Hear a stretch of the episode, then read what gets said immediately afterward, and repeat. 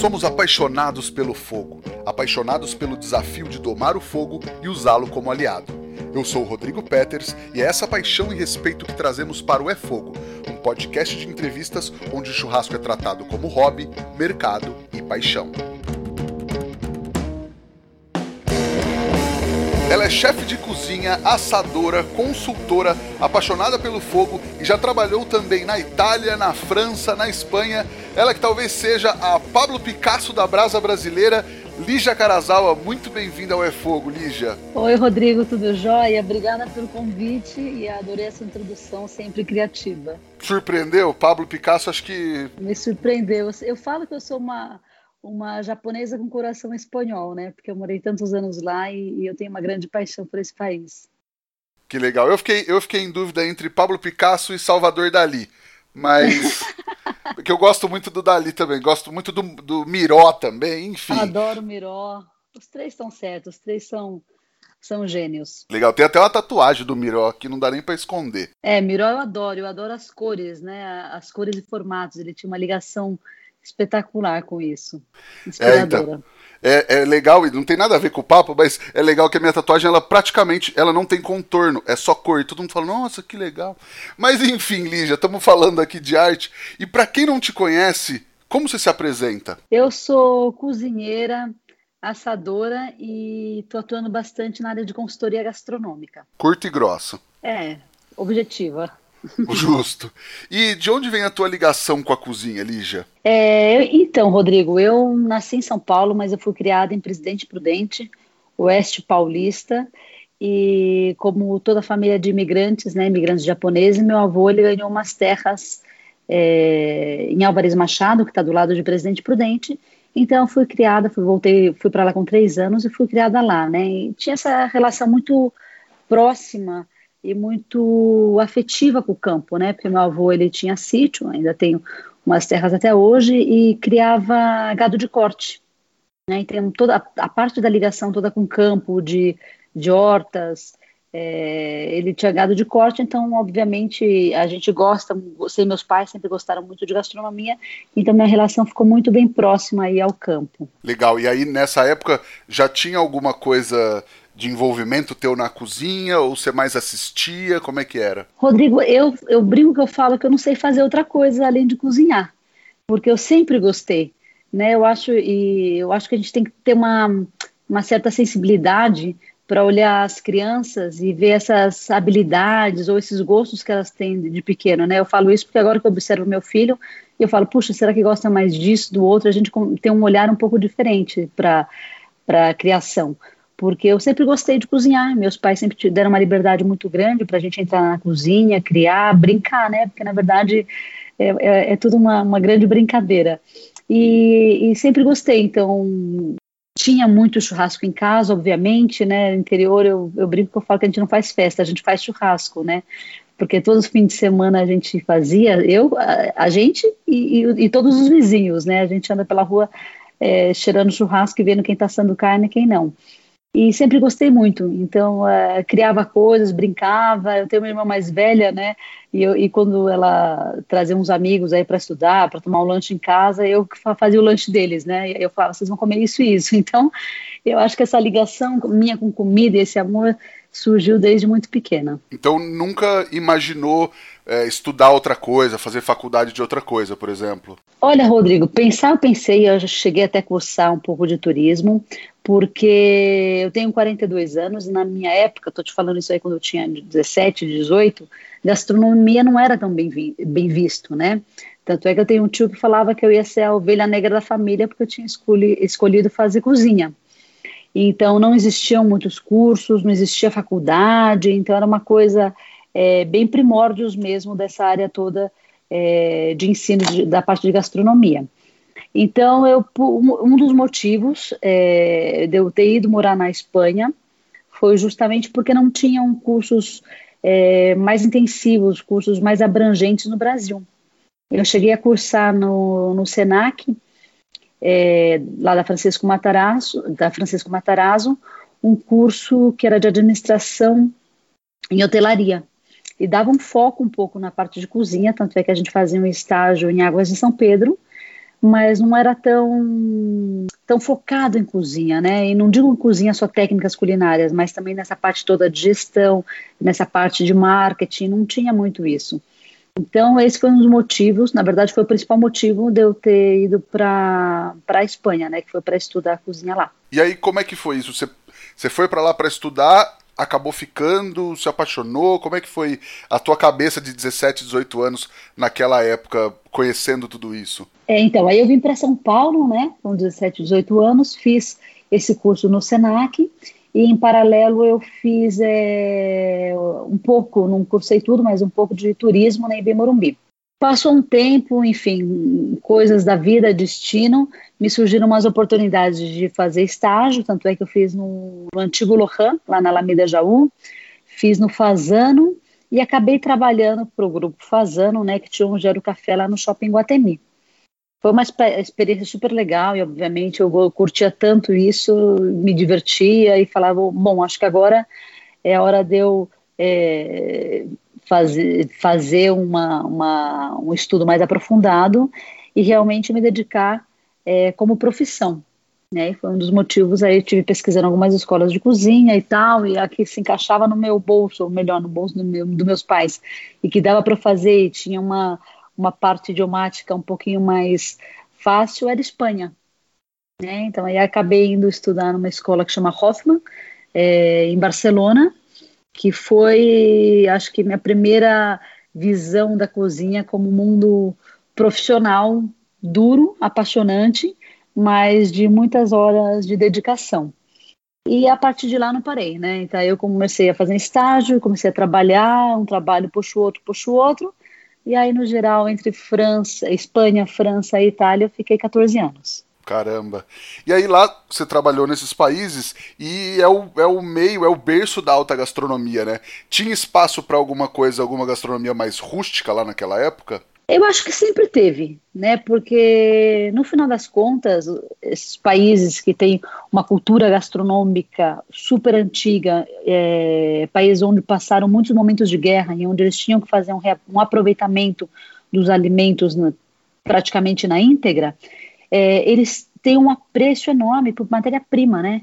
Então, o produto é a estrela de tudo. Depois, a parte toda de técnica, obviamente, não estou colocando de lado, mas a matéria, o produto, ele, ele, é o que ele é. Né, não dá para disfarçar muito. Então, acho que essa cozinha, não sei se vocês se referem a isso, a rústica, mas a de a, a, a ter umas porções maiores ou fazer um preparo que aparentemente é simples, mas não é tão simples, sem dúvida nenhuma, isso aí tem muita tem muitos exemplos acho que de prato né para falar isso é porque acho que principalmente gastronomia francesa pensa-se muito é, em técnicas muito refinadas, né? Mas mesmo França, também Itália e Espanha tem é, muito da charcutaria, como você falou, do, apro do aproveitamento é, dos animais, do, do, do, ingrediente em si, né? É, sabe que na Espanha é engraçado, né? Porque aqui no Brasil, e eu sou criada no interior, em Presidente Prudente, e a gente tem uma um contato maior, talvez, com miúdos e essas, essas partes é, menos nobres, digamos assim, é, eu não comia muito aqui. Eu não gostava. E na Espanha, eles faziam inúmeros pratos é, com miúdos de boi, principalmente. Então, a gente pode falar, por exemplo, os caios, a madrilenha, né, que é o bucho é, do boi preparado, cozido, super saboroso, e que é um prato aparentemente rústico, né? Mas que tem toda uma técnica é, e uma elaboração é, que tem que ser super bem desenvolvida para ele ficar bom. E, e, bom, e exemplos também, obviamente, na França e na, e na Itália nem se conta, né? Legal.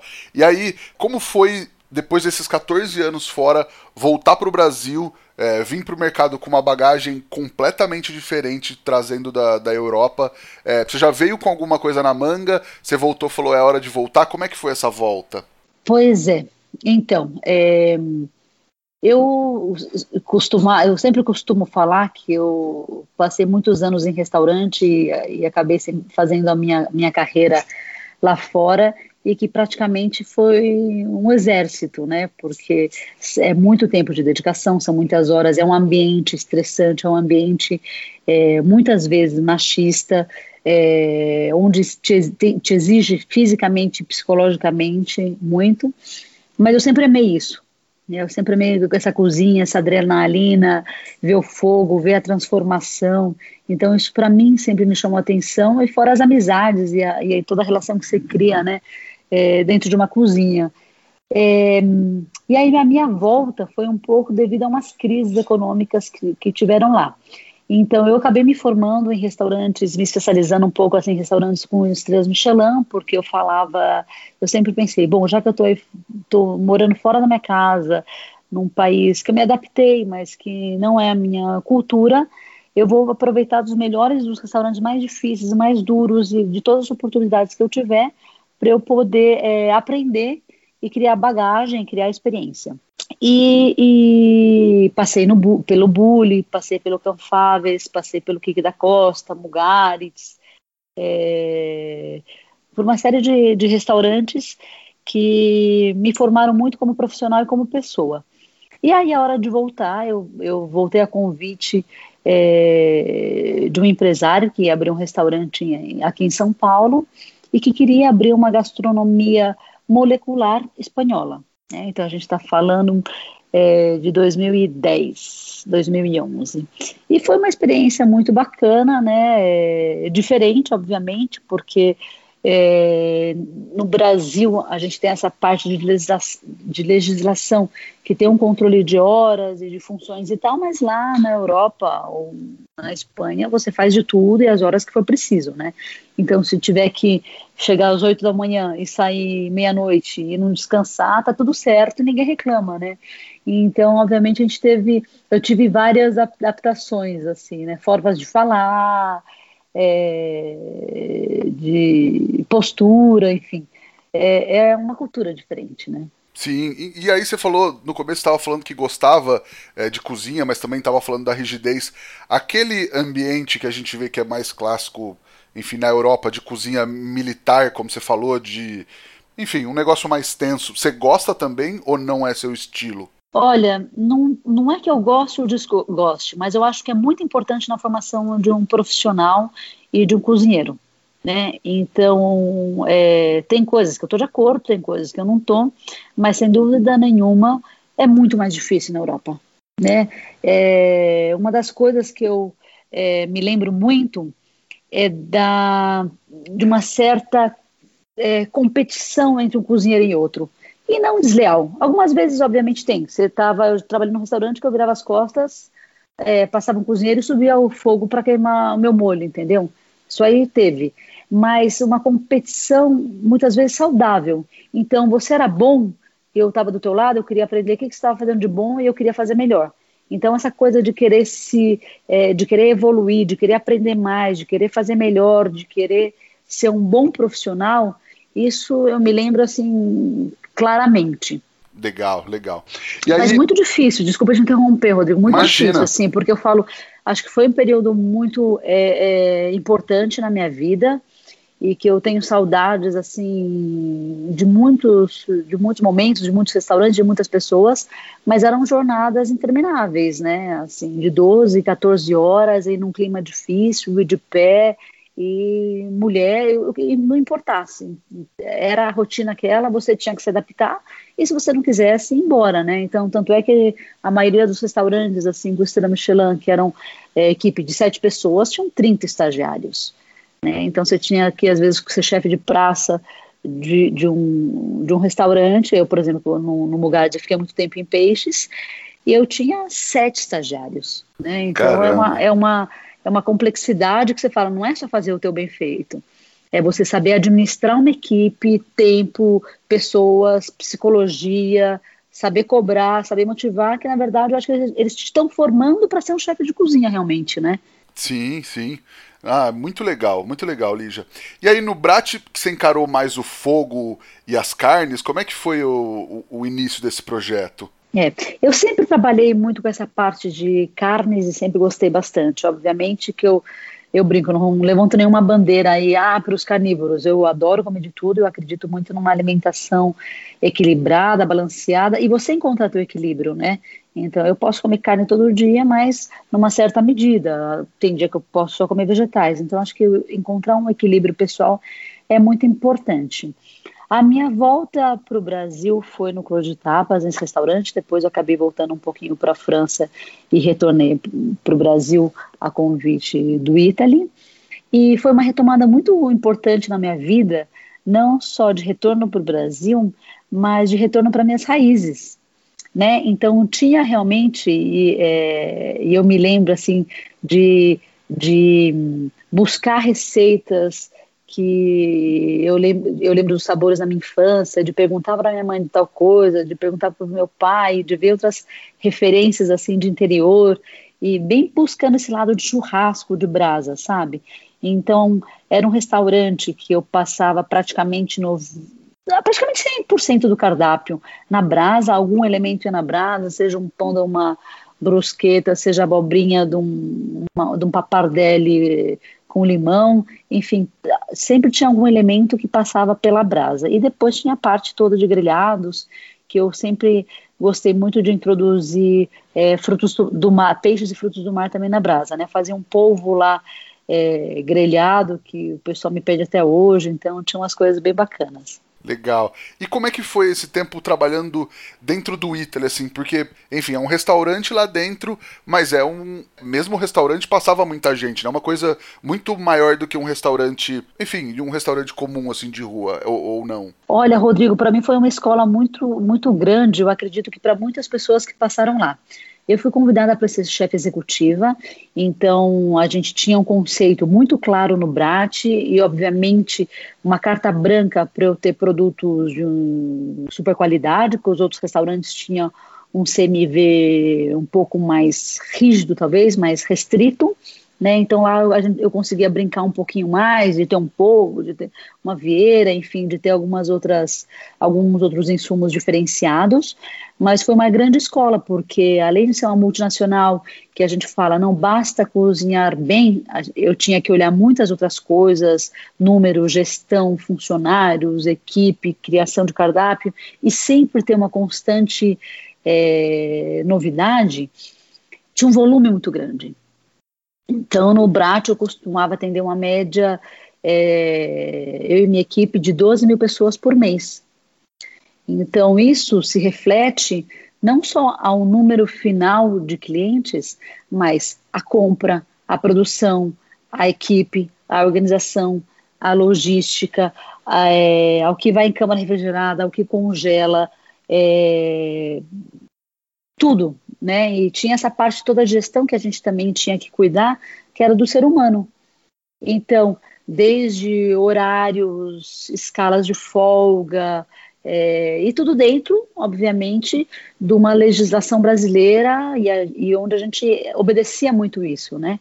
Então, uma, a carga horária, os dias festivos, feriados que tinham que ser pagos, que tinham que ser dados como, como folga, né? Os domingos equivalentes a descanso por mês, então tinha toda essa uma, uma série de coisas que era de, de, de, gestão mesmo, que hoje em dia também eu uso muito é, nas minhas consultorias, né, que é, você consegue ter uma visão muito mais ampla, né, do que simplesmente fazer um cardápio bonito, simpático e gostoso, né? O, os números são muito importantes, né? Eu não, só, não falo só em empresas tão grandes como como Italy, mas de qualquer negócio. Eu acho que é importantíssimo a gente é, ter essa visão bem profissional e nada romântica de que um restaurante tem que funcionar e tem que dar dinheiro e tem que fazer com que é, os números batam, né? Então essa parte toda de gestão acho importantíssimo todo mundo é, se atentar. Com certeza, porque não há amor pela gastronomia que dure sem conseguir pagar as contas, né? Não sobrevive, né? E, e se não sobrevive, mas à custa de um sofrimento, que aí você, quando você pergunta, será que vale a pena, é que realmente já está bem desgastado. Sim. E lá era brasa mesmo ou era, enfim, broiler, alguma coisa a gás? Brasa, brasa. Eu eu sou defensora aí do, do carvão e da lenha. Hum, é, legal, eu também. Mas isso, em, em, muitos momentos, dificulta, né? O trabalho, principalmente, eu imagino, numa operação com um volume grande e uma, e uma necessidade de, de rapidez, assim, a brasa, enfim, nem sempre está no mesmo ponto e tal. É, isso dificulta, é um dificultador às vezes, né? Eu não acho que seja dificultador. Eu acho que é encontrar um sistema para que isso funcione. Então, lá, por exemplo, a gente tinha uma parrilha. Ah, eu vou fazer uma propaganda deles porque eu adoro, Rodrigo. Essa parte você não pode nem cortar, que é o pessoal da Lagril, que são super parceiros. Então, a gente tinha uma, uma parrilha é, deles estupenda. E, e, e eu tô falando tudo isso por quê? Porque a gente ligava das 8 da manhã e ela ficava acesa o dia inteiro até as 11 da noite. Então, é, quando eu falo encontrar um, um sistema para que isso funcione é isso. É, ela está alimentada todo o, o, dia inteiro, né? Tem momentos mais de pico que mais e, e outros à tarde, por exemplo, durante uma mise en place menos. Mas é fazer toda a produção e lá. E obviamente tem que ter dois, é, dois, três, enfim, profissionais e assadores é, super bons, né? Para poder fazer com que isso um, funcione, né? No Sim. final das contas, eu acho que um dos grandes segredos assim de um restaurante funcionar e dar certo é ter uma boa equipe. Ah, com certeza, com certeza. E aí, você já tinha nesse momento abraçado então a brasa mesmo, é, ou nunca tinha soltado dessas raízes? Eu sempre gostei muito da brasa, então eu tive a oportunidade em, em, em alguns restaurantes que eu estava é, usar a brasa como um elemento de cocção é, de pratos, né? É, mas tão profundamente, tão 100% focado nisso, em brasa brasa, foi no Brat mesmo, minha primeira experiência assim de restaurante 100% fogo. Legal. E aí depois do Brat, como é que foi a tua a tua trajetória em restaurantes, em consultorias? Então, consultoria é uma coisa que o pessoal sempre me pediu bastante, né? Em paralelo, eu sempre dei eventos, então eu viajava um pouco pelo Brasil, dando alguns eventos é, de churrasco, assando carne por aí, com o pessoal da churrascada também estou desde o princípio e adoro. E essa parte toda de consultoria é, surgiu, né? Já, algumas pessoas me perguntavam, ajudavam um amigo, uma coisa de lá, um pouco também pelo Brasil, em algumas cidades mas agora que eu estou bem focada nessa parte é, de consultoria, que eu adoro, que eu consigo também juntar essas, essas duas paixões, né? Que é a cozinha e a brasa. E aí, normalmente, é para isso que te procuram? Para consultoria é, ligada à brasa, assim? Um pouco tudo, Rodrigo. Eu acho que hoje em dia, é, e mais em tempos aí de, de pandemia, a gente tem que ter uma visão um pouco mais abrangente, né, de cozinha. E eu falo, eu sou super de vestir a camisa da empresa e falar, vamos fazer com que isso funcione, né? Muitas vezes eu até tenho vontade de me propor virar sócia do negócio, né? Porque você fala, cara, quero que, que isso funcione e que para mim que estou há, há 24 anos praticamente na cozinha, é descomplicar. Então, falar assim, olha, um restaurante ele tem que funcionar, seja ele é, usando mais elementos de brasa, seja usando mais alguma outra técnica, mas ele tem que funcionar e com uma série de elementos, né? Então, de, desde ter um, um, cardápio adequado ao conceito da casa, até ter um controle de CMV, até ver a equipe, ver questão de horário, ver questão de deixar toda a parte operacional rodando e funcionando direito, né? Então, eu acho que quando me chamam para fazer um trabalho desses é um pouco é, nessa visão. Legal, e legal você falar isso porque, enfim, hoje praticamente todo mundo é consultor, né? Todo mundo dá consultoria e nem, nem sempre isso quer dizer que é uma consultoria, enfim, que vai fazer a diferença ou que vai agregar tanto quanto você espera. Não sei, às vezes eu vejo algumas pessoas com uma consultoria que você fala, tipo, beleza, mas poderia pegar uma outra pessoa com uma bagagem muito maior justamente para para trazer tudo isso que está falando, né? De, de um cardápio que funcione, é, de uma gestão legal, dependendo do, do, tipo de consultoria que você for contratar, né? É, porque existem muitos modelos, né? Assim, é, é a parte toda de bares e restaurantes é muito ampla, então eu falo, às vezes tem lugar que eu dou consultoria que é uma equipe pequena, que são três pessoas, né? E onde não se tem um. não, não, não dá para ter um, um grande chefe de cozinha pagando um salário extraordinário. Então você vai ter um cozinheiro, dois ajudantes, e nem por isso esse, esse restaurante é, tem que ser inferiorizado. Né? Pode ser um bar legal pra caramba, dar uma comida super bacana, ter um controle de custos e ter uma equipe simples, e ter gente humilde trabalhando e, e, e, não, e tá tudo certo, sabe?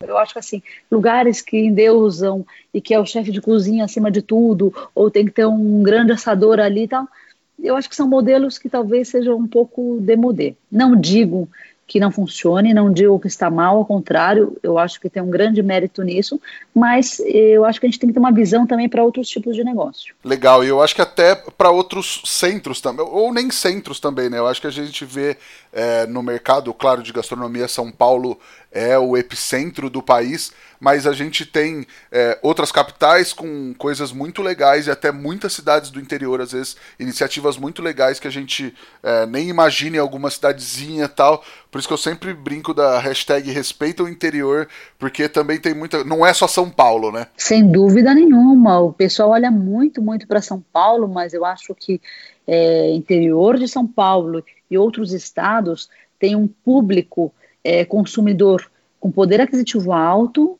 e muitas vezes carente de um bom negócio. Né? Então, eu acho que montar coisas em cidades que tem um, um público ansioso por uma gastronomia diferente é um belo do nicho aí. Legal, legal. E, Lígia, você curte mais restaurante ou evento? Cara, eu curto tudo, cara. Eu curto uma boa cozinha, é um lugar onde a gente se sinta bem, sinta vontade, onde vai ter pressão, vai ter estresse, mas que tenha uma adrenalina aí que flua. É, e evento e restaurante que não falta é adrenalina, né? É, então, e é uma delícia, né? Eu acho que é meio viciante aí quando você curte isso, é que fica na tua veia mesmo. Legal. E como é ser uma mulher nesse meio, Lígia? Olha, eu acho que nós mulheres e cada vez mais eu, eu admiro aí toda a mulherada que está nessa, nessa área, porque não é fácil, né? Eu acho assim, a gente já enfrenta, sem dúvida nem, nenhuma, e alguns é, preconceitos e algumas é, diferenças, mas eu acho que cada um tem seu espaço para conquistar, sabe? Então a gente fala no meio de churrasco, que tem muito mais homens que mulheres, sem dúvida nenhuma tem, mas também tem um pessoal muito bacana fazendo, eu acho que existe oportunidade para todo mundo. Legal. Já teve gente que te olhou é, de outra maneira, de repente, num evento, como você falou, de churrasco, que só tem homem e aqueles caras enormes, cara de mal, barbudão, e chega você, eu quero falar, ah, mas você que vai fazer? Teve alguma coisa nesse sentido ou não? Olha, se teve, eu não percebi, para falar a verdade, Rodrigo, não tô nem aí, viu? Porque eu acho que meu santo é forte e a gente não tem que ficar, tem que focar no trabalho e o resto é resto, porque sempre vai ter alguém na vida que vai estar tá te julgando, né? Sem dúvida nenhuma tem um estereotipo muito grande aí, de ser, se você é um homem forte, barbudo e grita alto, é porque você vai fazer uma comida melhor. Sinceramente, é, não concordo muito aí com essa, muito com essa lógica. Entendo que muitas pessoas é, têm esse, esse prisma aí, essa, essa visão, mas eu acho que você tem que, você tem que chegar lá e, e demonstrar teu trabalho, sabe? Eu sou uma mulher baixinha, japonesa, latina, e, enfim, e seja em churrasco, seja em qualquer ambiente aí de cozinha, sem dúvida nenhuma, passei por alguns perrengues aí, mas eu falo, meu, bola para frente aí. É, não dá para a gente ficar se preocupando, porque em qualquer área também vai ter gente que vai estar, tá, né, é, te julgando ou te olhando muito torto, então, meu, confia no teu taco e vai. Maravilhoso. Responde na grelha, né? É, responde. Eu em churrascada, meu, fiz eventos aí e dei comida para não sei quantas mil pessoas e tinha filas intermináveis aí, sempre com uma equipe super legal. E vamos que vamos. Então, se tem fila e tal, é porque o negócio tá bom, né? Legal, demais. Lígia, e aí quando você vai montar um prato para evento, por exemplo, você procura misturar é, essas influências europeias, tudo que você já, já tem de experiência, já viveu, ou você vai mais pro básico, para as raízes, alguma coisa é, remetente à infância, alguma coisa assim? Olha, Rodrigo, eu já fiz várias coisas. Já fiz coisas assim, remetendo à infância, com, pensando mais uma polenta, tocava algumas coisas assim do Brat também, que tem uma pegada italiana, mas ultimamente eu tenho olhado muito para dentro é, de mim mesmo, tenho feito coisas assim, é, com um toque um pouco mais oriental, eu acho, assim, porque é uma coisa também, uma comida que eu gosto bastante, então, no final das contas, eu estou fazendo comida que eu gosto. Sim, e no fim tem muito de raiz, né? Você falou que seus avós, seu avô era japonês, japonês mesmo, né? É, meu sobrenome é Karazawa. Meus avós paternos é, são japoneses. Então não tem, não tem como fugir também, né? É, não tem, não tem.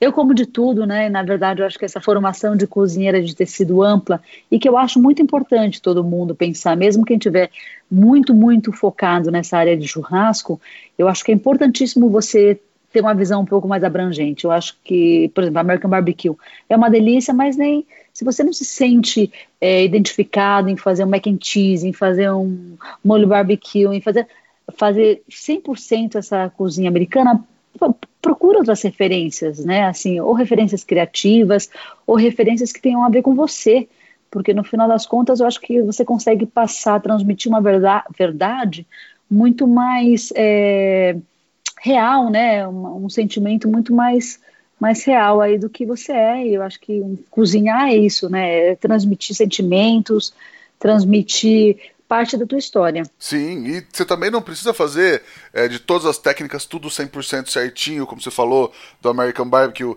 o mac and cheese, o não sei o que, não sei o que, de repente você vai achar, como tem muita gente fazendo o Brazilian Barbecue, cortes brasileiros, aí você vai achar o melhor acompanhamento, o que você gosta mais, ou um legume, ou um cogumelo, ou alguma coisa, e vai usar a técnica a seu favor também, né? É, e tem que estudar, né? Estudar também, vejam molhos, vejam guarnições, vejam coisas aí que pode com, combinar, né? E não só pensar 100% é, na carne, né? Que é uma coisa também que a pessoa fala, não, carne bovina, bovina, bovina. Cara, eu sou fã de carne bovina, assim, né? Assim, e, e assumo porque é uma coisa que eu gosto muito e faz parte da minha alimentação diária.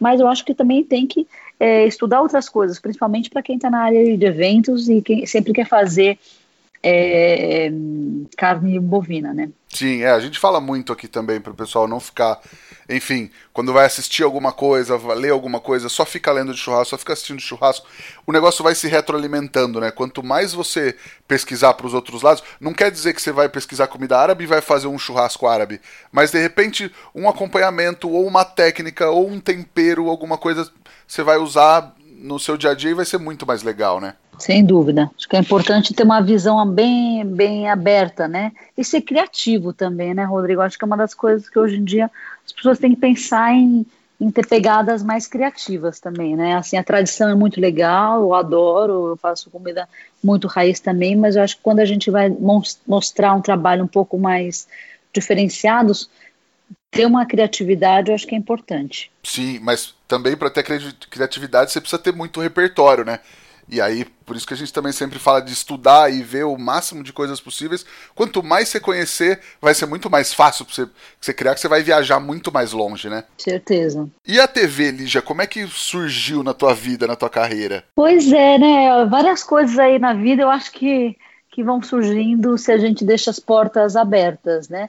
Foi um convite, foi um convite da GNT aí para fazer parte do, do corpo de jurados do Cozinheiros em Ação. E foram duas temporadas super legais aí, um aprendizado também é, de outras áreas, né? Não só de cozinha, porque a gente estava ali para avaliar a comida. E eu acho que tem que ter um respeito muito grande, né? Quando você está é, comentando sobre o prato que alguém fez, porque não é só fazer por fazer. Eu acho que é, é a história também da pessoa está ali refletida. É, e ela se entrega, né? Eu falo, é você tem que se entregar para fazer um prato, né? Não é só cozinhar por cozinhar, né? E, e, a gente fica muito exposto, né? Quando a gente cozinha, você está ali se mostrando em um, num prato. Mas foi uma experiência super bacana, foi divertidíssimo e tá com, com a equipe é, toda da produção, ou com o Thiago Castanho, com a Dona Carmen, com o Russo, foi super legal. Legal. E aí, é, você falou um pouco sobre avaliar e tal. É muito difícil julgar a comida dos, dos, outros, ainda mais na televisão. Você falou que a gente cozinha, a gente fica exposto. Na televisão você fica mais exposto ainda, né? Pois é, é uma coisa muito louca, né? Eu falo, e mesmo em restaurante eu falava é, para os meus cozinheiros, eu falava, gente, tem que prestar atenção quando a gente está cozinhando e tem que experimentar tudo 3 milhões de vezes, porque todo mundo vai, vai nos julgar, né? No final das contas, eu falo que todo mundo é um pouco crítico gastronômico, né? Que A gente come no mínimo três vezes por dia e a gente consegue é, se prestar um pouco de atenção e tiver um, um, um pouco mais de, de olhar, você consegue avaliar essas três refeições que você teve, independente se for um restaurante, se foi tua mãe que cozinhou ou se foi tua mulher, né? Então, é, eu acho que quando a gente cozinha para o outro, a gente tem que ter um respeito enorme é, é, quando a gente vai avaliar. Você vai avaliar a técnica que a pessoa pôs, você vai avaliar o ingrediente que ela usou, por que, que ela usou, qual é a história dela, qual é a região dela, qual é a cultura. É, se ela estava mais nervosa, menos nervosa, porque isso aí faz toda a diferença. E num programa de cozinha, ainda mais. Primeiro que todo mundo né, vê uma câmera, fica meio travado. E segundo, porque lá tem uma coisa muito.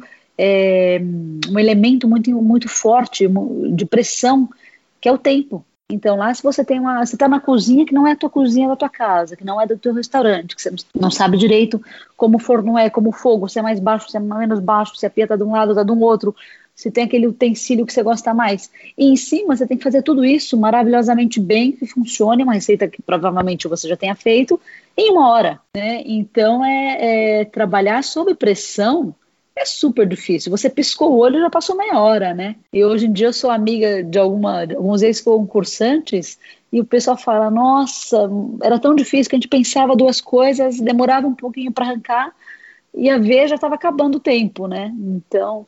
Eu acho que tem que ter uma, uma consideração muito grande por isso aí. Legal. E uma coisa que a galera às vezes não sabe muito é que a produção desse tipo de programa, ou de reality show, ou de programa de competição, tá ali para te desestabilizar, né? Como você falou, a cozinha não é a sua, os, os ingredientes, os equipamentos, tudo tá ali para te desestabilizar, porque senão se você tiver três horas para fazer o seu melhor, todo mundo vai fazer muito tranquilamente, não não tem aquele aquele negócio que a televisão precisa entregar, né? É, a televisão tem isso também, né? Você tem que causar um pouco, ser um pouco polêmico, então se você começa a observar aí é, depois umas rixas uns com os outros, tem toda a produção e os guionistas que são ótimos, então é o, a parte interna disso é engraçada, viu? Vou te falar que tem umas coisas que, que surpreendem bastante. Legal. Então, olha só, você que está nos ouvindo, você quer fazer o melhor do seu churrasco e ser elogiado pela família, pelos amigos, pelos clientes e até por jurados, quem sabe? Chama a galera da Kings Barbecue para ver qual o melhor equipamento para sua casa ou para o seu negócio. A Kings tem smokers de todos os tamanhos, desde a Sugar, que é super pequena, portátil, compacta, até os pit smokers que vão dar outra qualidade para o seu negócio. Chama a maior e melhor empresa de defumadores do Brasil e fecha com o certo. Lígia, qual é aquela dica que você gostaria de ter recebido quando começou? É, eu acho que eu vou te dar uma dica comportamental, né? nem de prato, cozinha, receita, hein? É, ser calmo e persistente. Acho que muitas vezes é, em cozinha ou em eventos a gente tem que manter a calma, respirar fundo, confiar no taco e ser persistente que vai dar tudo certo. E persistência também na hora de estudar, persistência na hora também de repetir uma receita que não deu certo. Então acho que é a minha dica mais nesse sentido. Maravilhoso. Lígia, vamos pro Lenha na Fogueira, que é onde a gente fala de polêmica. Olha só. Bora. É... Churrasqueira é lugar de homem? Churrasqueira é lugar de homem, de mulher, quem quiser se profissionalizar nessa área e que realmente tiver amor por isso, porque não tem meio termo, né? Justo. E carne na churrasqueira elétrica é churrasco? Pessoalmente, para mim, não. Polêmica, não, brincadeira. Eu sou criada no interior, Rodrigo, então para mim, você fala de churrasco, respeito quem fizer de outra maneira, mas para mim tem que ter esse sabor e tem que ter essa transformação aí, seja da lenha, seja do carvão, que isso aí vai te aportar sabor e, e aroma. Não, maravilhoso. Também fui criado no DDD 018, então concordo com gênero, número e grau. Lígia, agora a nossa pergunta de um milhão de reais. O que o fogo significa para você? É, o fogo, para mim, eu acho que significa transformação, porque eu acho que é um ato químico, uma técnica super importante que vai realmente transformar é, esse alimento cru em assado e com toda essa riqueza de matizes e sabores, mas também é fascínio. Né? Então essa técnica ancestral me gera fascínio, né? E quem nunca parou e perdeu a vista em olhar um pouquinho a brasa ou a chama de uma lareira de uma churrasqueira aí, que eu acho que é, que é uma magia. Maravilhoso.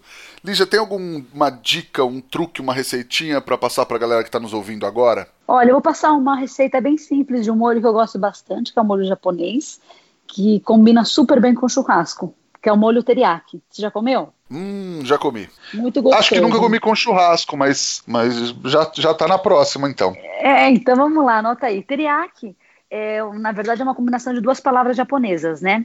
O teri significa lustre, né, que é o açúcar que vai dar um brilho, e aki vem de grelhar. O molho teriyaki leva uma xícara de shoyu, uma xícara de mirim, seis colheres de sopa de açúcar mascavo, duas colheres de sopa de açúcar branco, duas colheres de sopa de gengibre picado e dois dentes de alho. Super fácil. Só misturar todos os ingredientes e depois dar uma liguinha com um pouquinho de amido, né? Que aí o amido pode ser é, a gosto, mas eu costumo colocar para essa quantidade duas a três colheres de amido de milho dissolvido com um pouquinho de água. Você engrossa tudo isso aí no fogo, ou pode ser até numa panela que coloca em cima da grelha do lado aí do teu churrasco. Engrossou, peneira, e aí na hora que você for grelhar a carne, grelha bem forte de um lado, grelha do outro. Aí, se a carne, por exemplo, tiver um mal passado, eu super recomendo dá uma pincelada nesse molho teriyaki dos dois lados, deixa dar mais uma grelhadinha, um minuto de cada para dar essa caramelização, corta fininho e tá pronto. Hum, deu fome agora, depois do almoço, essa hora. Vai muito bem de sobremesa, Rodrigo. Fechado, gostei então. E aí quem fizer, posta, marca a Lígia, marca a gente pra gente ver o que vocês estão fazendo por aí, né? Ô Lígia, e tem alguma coisa para indicar pra galera assistir, visitar ou ler? Olha, todo mundo acaba falando do Netflix, que eu acho ótimo, tem 10 mil programas excepcionais, eu acho que eles têm toda uma parte de fotografia de produção incrível, muito legal. Mas quem tiver fim de ler um livro, que é o livro que eu estou lendo agora, é O Pegando Fogo. E tem um subtítulo que é Por que Cozinhar nos Tornou Humanos. É um livro muito bacana aí é, para se ler, tem a tradução é, feita em português, é de um autor que chama Richard Ruggin. Maravilhoso. Lígia, quem quiser te encontrar nas redes sociais, quiser te encontrar por aí, ver seu trabalho, por onde te procura? Olha, eu tenho Facebook, Lígia Carasal, mas uso pouco, e costumo usar e ser muito mais ativa no Instagram, que é Lígia K.A. L-I-G-I-A-K-A.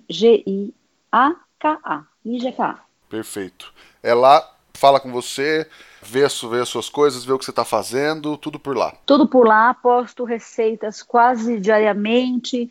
É, durante essa quarentena aí, fiz mais de 120 receitas e sempre tenho aí novidades, estamos colocando coisinhas por lá. Demais. E sou tudo eu que respondo, então vocês vão falar tudo diretamente comigo mesmo, vai ser um prazer. Perfeito. Nós também estamos no Instagram, no arroba efogopod, e o meu Instagram pessoal é o arroba rodrigopeters, underline. Ajuda a gente a espalhar a palavra do fogo, como sempre eu peço, pega o link do podcast, manda para aquele amigo que não ouviu ainda, isso ajuda muito a gente a crescer e também ajuda a galera a conhecer o podcast, que acho que tem muita gente que gostaria de ouvir e não conhece ainda. Então, dá aquela força pra gente. E Lígia, muitíssimo obrigado pelo papo. Eu tenho certeza que a galera gostou muito. Eu gostei muito. Foi um grande prazer ter você aqui. Obrigada, Rodrigo. O prazer é meu. E parabéns aí pelo podcast. Muito bacana aí tua iniciativa de estar tá fazendo é, o fogo e toda a magia que envolve o fogo ser mais conhecida e difundida aqui no Brasil. Legal, brigadão mesmo. Brigadão a Kings pela parceria e brigadão a todo mundo que nos ouviu até agora. Até a próxima semana. Tchau.